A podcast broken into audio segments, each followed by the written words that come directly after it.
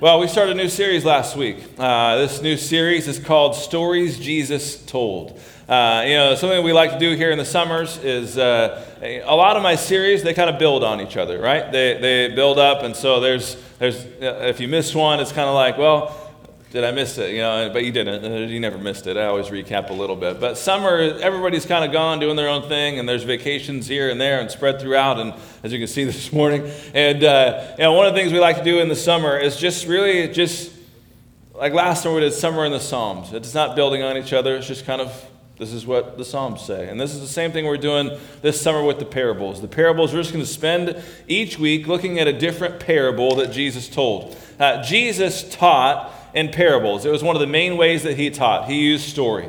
Uh, stories are great teaching tools, uh, but I think, like I was saying last week, if, if it's not necessarily the most liked teaching, especially nowadays, right? If I want to know something, I just want you to give me the answer. I don't want you to have to, I don't want to have to think, right? Just tell me what it is. Give me three steps to completing this thing. Give me, give me whatever I need to do. And Jesus is not, that's not the way Jesus teaches. People will ask him questions, and Jesus says, Well, let me tell you this story, right? He's kind of like, yeah, I don't think Jesus' teaching style would be super well liked nowadays because when, if I'm asking a question, hey, Jesus, what does it mean? How can I be saved? I don't want to hear a story. I want to hear, here's, one, two, three. Here, you just tell me how, tell me what to do, and I'm going to do it. I feel like the rich young ruler in that way, right? tell me what to do, and I'm going to do it. Jesus taught many times in stories and parables, but when we read these, we always want to put ourselves in the hearer's perspective. What are they hearing? Uh, let's get a little context. Who is speaking? Who is he talking to? What is he talking about? You know, how, how, are, how is all this stuff fitting together? What is he trying to say to the people who are listening? And so far, we, we talked last week about the story Jesus told in Luke 18 about the tax collector and the Pharisee, uh, and they both went to the temple to pray. And Jesus says it's a tax collector, and the humble heart of the tax collector, he was, he was the one who walked away justified. You know, this week I want to look at another parable, the story of the, uh, the wise and the foolish builder. We find this story in Matthew chapter 7. So if you want to go there with me, Matthew chapter 7 is where we're going to be today. This is found at the very tail end of the Sermon on the Mount, uh, and, uh, which is really the biggest kind of single block of Jesus' teaching that we have in Scripture, the Sermon on the Mount. Uh, we get three really good, solid chapters of teaching here, and Jesus has said a lot in this sermon so far. Right? Jesus has talked, he's, he's challenged a lot of perspectives. Right? Matthew 5 17, I haven't come to abolish the law, I've come to fulfill the law. Well, what does that mean? Right? He's, he's challenged a lot of kind of preconceptions. He's also flipped a lot of things on their head. You've heard it say, but I say, Right, he says this about things like murder and adultery and this, this concept of an eye for an eye, right? Jesus says, You've heard it said, but here's what I'm saying. He's flipped a lot of things on their heads. He's talked about loving your enemies, about giving to the needy, about praying and fasting and worry. And at the end of this thing, Jesus tells a parable. It's like he's, he's closing, this is like the, the closing moments of the sermon. This is the, the final piece of the Sermon on the Mount. And Jesus, again, in typical Jesus fashion, decides to tell a story to kind of pull it all together. And this is the story that we read. It's Matthew chapter 7. We're going to start in verse 24. He says, Therefore, we won't go back for the therefore. I just told you the therefore, the whole sermon. Therefore, everyone who hears these words of mine and puts them into practice is like a wise man who built his house on the rock. The rain came down, the streams rose and the winds blew and beat against that house, yet it did not fall because it had its foundation on the rock. But everyone who hears these words of mine and does not put them into practice is like a foolish man who built his house on sand. The rains came, the streams rose, the winds blew and beat against that house, and it fell with a great crash. When Jesus had finished saying these things, talking about the entire sermon, the crowds were amazed at his teaching because he taught as one who had authority and not as their teachers of the law. So, chances are you may have heard this story. Uh, the thoughts are this is one of the more simple stories that Jesus tells. We actually use this. It's, it's easy to imagine. VBS Sunday School, not a lot to it. Uh, it's, we use this. You know, you know, you got to dig down into the rock. We say things like that. This is sort of where that's coming from. But this parable is a lot like that show that used to be on Are You Smarter Than a Fifth Grader? Right? You watch that show, or you watch that show. I don't know if you can still watch it now, but you, you watch that show and you, you, you hear the questions. You're like, oh, I know that. I know what I know this answer. You know, and but you see the people there and they're struggling in the moment to come up with with an answer. But you, you see this when you find yourself in the heat of the moment, you can't you can find that it's not quite as simple as you once thought. All right, the message of the parable sounds easy. The foolish builder made some bad choices. The wise builder made good choices. So make good choices. we have we have this easy easy kind of understanding of this parable, but I think this parable has a lot more to teach us than just make good choices. I think this parable really speaks to how important obedience is as we're called to live the way that God is calling us to live. I really do. Now, with any parable, I think we need to put ourselves in the shoes of the listener. And so I, want to I wanna do that with you this morning, give you a little bit of context. This image of kind of building on sand and building in the rock would not have been necessarily an unusual image for these people. If you went out in Palestine during the summer and you were looking for a place to build your house, there were these places that just looked perfect. They were called wadis. W A D D I E. Wadi. Summers were great, right? They, they, were soon, but as soon as, as winter hits, these seemingly clear, sandy, perfect looking areas would just become raging rivers. They would just, as soon as winter hits, as soon as storm comes, the waters would come into those wadis and they would just, they would just be there. So the people, the, the, the foolish builder, Jesus says, is the one who, who builds on these sands. When the rains come and the winds blow, it, this is where it is. The wise man, though, does the hard work. He builds into the rock. And when all those winter storms come, he's good. Now, there's two, two people that we're introduced to here in this story. We had the foolish man, the one who, and really, the foolish man is in the story. Jesus isn't really, really uh, hiding anything here. The foolish man represents someone who hears the words of Jesus but does not do what he says. The wise man is the one who hears the words of Jesus and puts them into practice. And as Jesus is, is sharing this story, he really has a point. He's putting a conclusion on this sermon. Again, this sermon has touched so many different topics. He has flipped things over. He has, he has kind of cleared up some preconceptions. He's gone over some things and he's talked about, like I said, loving your neighbor and praying and fasting and giving and all these different things. And there's this moment of truth for those who would follow him and those who would walk away and think he was crazy. And Jesus is basically saying this at the end of the sermon. This, I, honestly, I could not imagine a better close to a sermon. He's saying all these things. Look at all these things that have happened. And then he says, The people that ye hear my words and put them into practice are like people who build their house on the rock. The people who hear my words and do not put them into practice are like people who build their house on the sand. And that's it. That's his, to put it in my perspective, that's the let's pray moment. you know? You hear my words, you put them into practice, you're building on the rock. You hear my words, you put them in, and you don't put them into practice, you're building on sand. Let's pray. Mic drop, done. This is the end of the sermon. I, I love this. He, really, what Jesus is speaking about, he's talking about this dynamic between hearing and doing. And he's talking about obedience, like I was saying. Jesus makes a demand of the people who are listening here. There is no halfway point.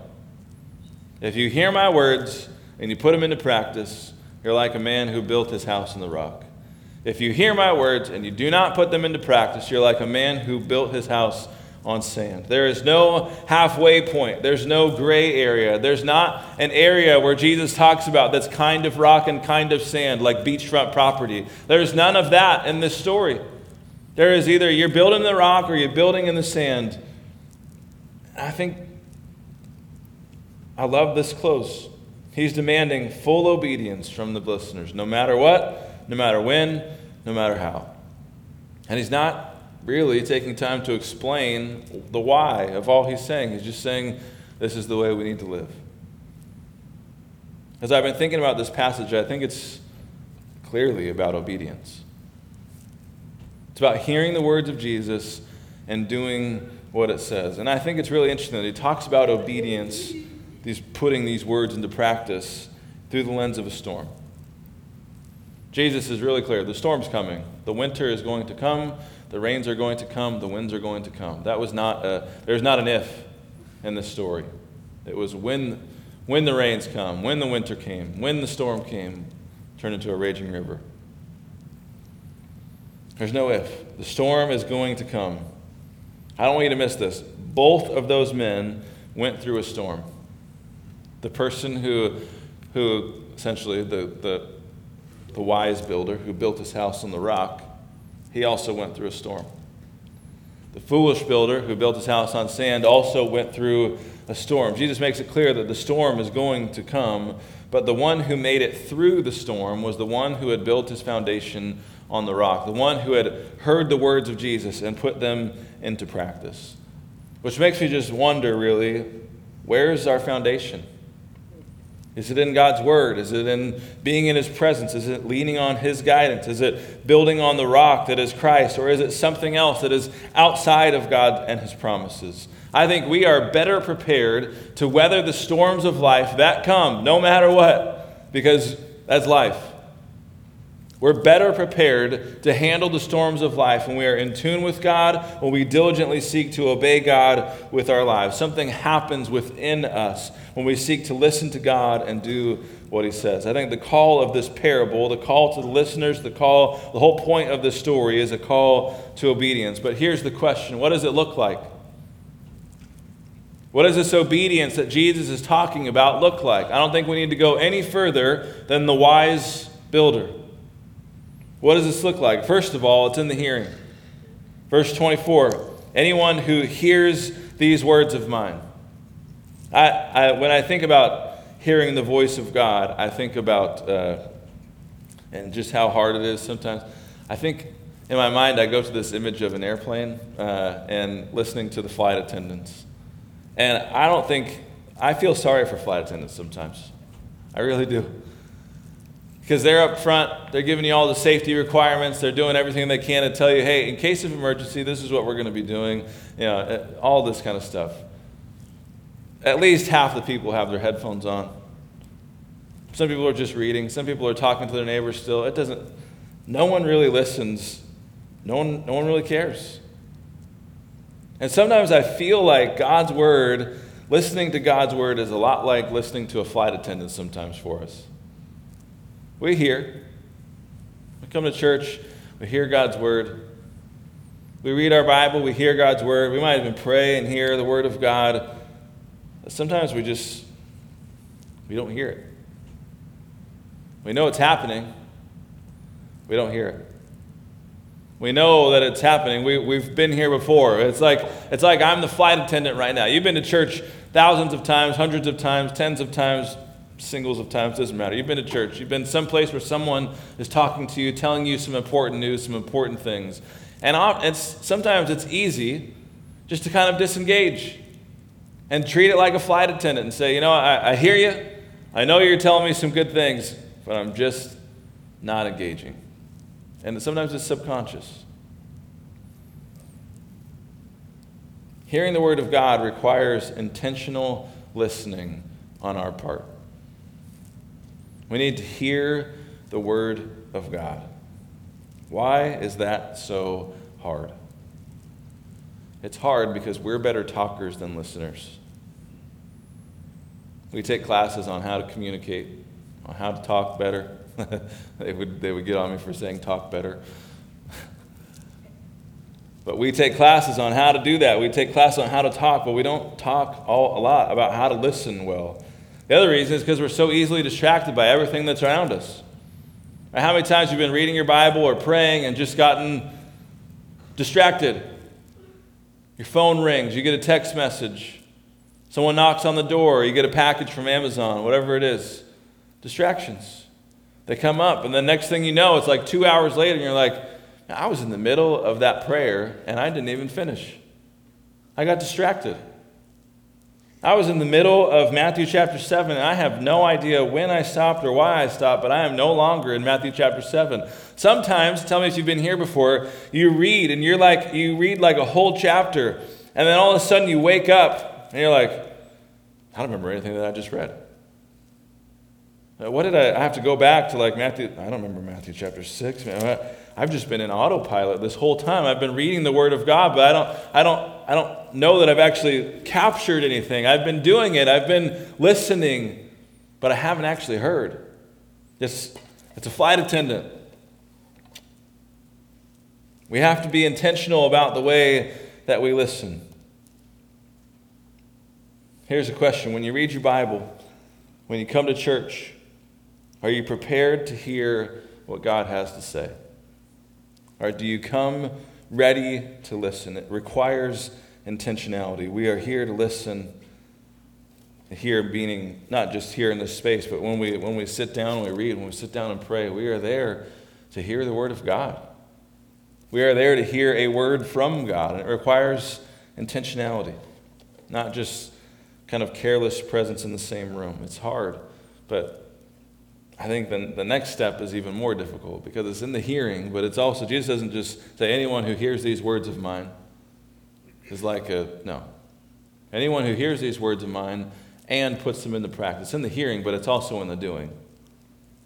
The wise man didn't just listen to the warnings, he, he acted with the warnings in mind his actions, the doings of his life, they were all intentional. They had a purpose. And, and here's my question for you when it comes to God's word in your life, meaning scripture, but also when God speaks something to you, are you a doer?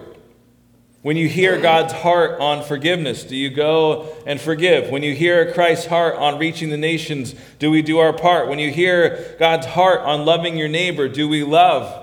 Uh, it's not an optional thing. There's no compromise. There's no gray areas. You haven't been given to permission to interpret that command for your own situation. It just says, love your neighbor. No matter what, who they are or what they look like. Right? James chapter 1 talks a little bit about this. Uh, I've been reading James lately, and I, I, you know I love James. But James chapter 1, verse 22 says, Do not merely listen to the word and so deceive yourselves. Do what it says. James would say that if you haven't really done what it says, you haven't actually really listened. It's in the hearing, but it's also in the doing. But what does this doing look like? I think here's just some, some points on, on doing. We need to act immediately. When we have a word from God, we need to act immediately. Have you ever just been just super pumped about a word from God that you received? You've been reading your Bible and you just really feel strongly that God is, is telling you to do something or go somewhere or say something or, or whatever it may be. Or you hear a sermon and you just leave, you're just ready to go. You're ready to go and do something. God is prompting you to do something, but, but when we get home, it just doesn't happen.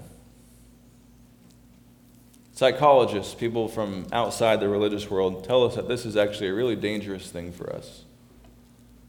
To feel the, the passion, to be moved by a sermon, to be ready to redirect your life, to, to feel the emotion of what you heard and never translate that into action, every time that happens makes it less and less likely that we ever will act.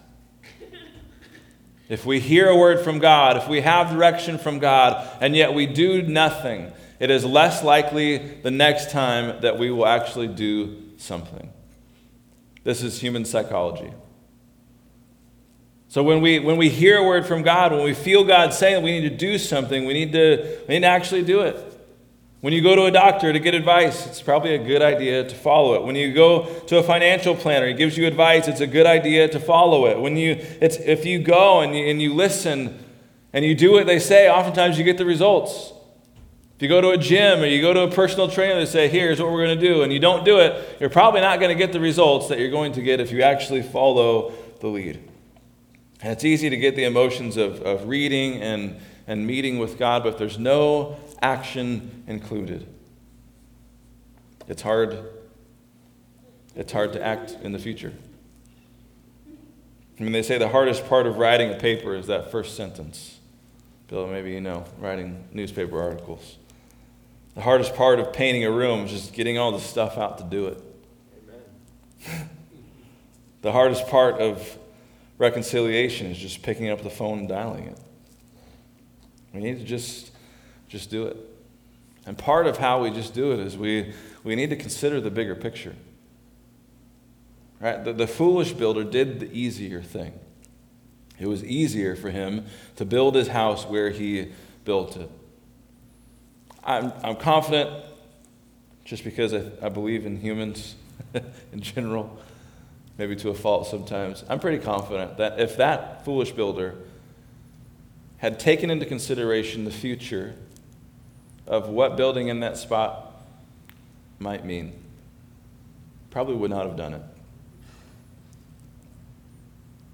I think when we consider the bigger picture, we, we think more about the future, the bigger picture I think sometimes we, we fail to act on God's word because we fail to actually look at the big picture and see the, the domino effect that this might have. We fail to see the consequences of our, our potential actions or even our potential inactions. We fail to apply God's truth to our lives because we will have to give up too much. It will take us too far out of our comfort zones. It's, it's not easy. I think we need to see our everyday actions, everything that we do every single day especially in regards to following the Word of God. We need to see all of that in light of eternity. In light of, of future, in light of eternity. We leave a legacy behind us with our choices. So here's a question What is it that we've been hearing but not doing?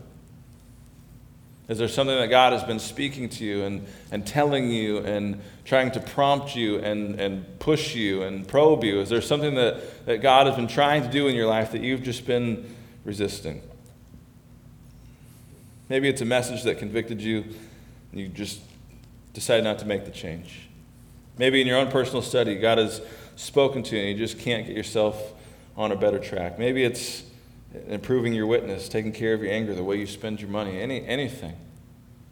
Anything. We need to consider the bigger picture. And I think as we follow that bigger picture, we, we, we hear, we do, we consider the bigger picture, I think what we realize is that following Jesus is not always easy. It's not always comfortable. It is much easier to live carelessly. It really is. But Jesus didn't come to make our lives easy. In fact, that same chapter, James chapter 1, consider it pure joy, my brothers and sisters, when you go through trials of many kinds. You're going to go through trials. Amen. Jesus didn't come to live an easy life either. Hebrews chapter 12 says, For the joy set before him, he endured the cross. That cross is not an easy thing. It is easier to be unintentional, but, but I think being obedient to God requires intentional hearing, intentional doing on our part. This wise builder in Matthew chapter 7, he heard the words of Jesus and he did what they said. And when the storms came and the winds rose and all of that good stuff, his house was built on the rock. It stood. Many of you know about the San Andreas fault, especially living here. We know about the fault. We know about the earthquakes. We know everybody says we're due for the big one, right? We're due for, for the next big one. Uh, yeah, I was surprised a while back to find out that the Golden Gate Bridge is actually built on the San Andreas Fault line. Did you know that? Yeah, bridges used to make me nervous. Uh, when I was younger, bridges used to make me really nervous for some reason. I don't know why. I think I was just seen movies and bridges fall and people fall into the water and all that good stuff, you know. But uh, I actually really enjoy bridges now, and part of it is because of what I know about the Golden Gate Bridge. Even being on the San Andreas fault line, it's pretty spectacular the way it was designed. I'll just read some, some facts here. There was an article in 2014 that I, I've saved on my computer. I found it again, I read it this week, talking about what it would take to take down the Golden Gate Bridge. Here's what it would take it would take essentially all these different options. It would take essentially the entire city of San Francisco standing and jumping at the same time on the bridge, which is physically impossible to fit that many people on the bridge. It would take the largest tsunami, the largest tsunami ever recorded, needing a wave 100 feet or higher than the current largest recorded. The bridge would be able to withstand an earthquake with a magnitude of 9.0 without collapsing. That's a, that's a massive earthquake, a 9.0. So, how? Well, it's flexible, but more importantly, all of the concrete, all of the steel, everything that makes up that bridge is driven so deep into the rock below it that nothing nothing could take it down. It's driven so far into the rock that even as Matthew says, as the winds came and the water rose and the winds blew and beat against it, it would not fall. That's amazing to me. Yeah, we hear about the big one all the time. The fact that the Golden, the Golden Gate Bridge is on that fault and it will not fall because it is driven so far into the rock. I don't know about you. That's, that's the kind of relationship with Jesus that I want. I want to be like this wise builder, but I want to build the Golden Gate Bridge. I want to hear the words of Jesus and do them to the extent that I am driven so far down into that rock that it would take record tsunamis and 9.0 earthquakes and anything like that to be able to shake and move me. That's the relationship I want with Jesus. And that's that Jesus says that foundation comes as we hear his words and put it into practice. Therefore, everyone who hears these words of mine and puts them into practice is like a wise man who built his house on the rock. The rain came down, the streams rose, the winds blew and beat against that house, yet it did not fall because it had its foundation on the rock. That's my prayer for all of us. Is that we would live a life of obedience, that we would live a life we hear the words of God, which is important, right? We need to be able to hear the words of God. How do we do that? We need to be in this book. We need to be in prayer. We need to be in small group digesting and talking. We need to be all the places we can be, doing all the things that we can do to even just hear the words of God. But once we do that, we need to put them into practice and act. And as we do that, our foundation is built in the rock which is Jesus Christ. Do not merely listen to the words of Christ, put them into practice. This is what I want for me. This is what I want for you. This is what I want for our church. Amen? Amen.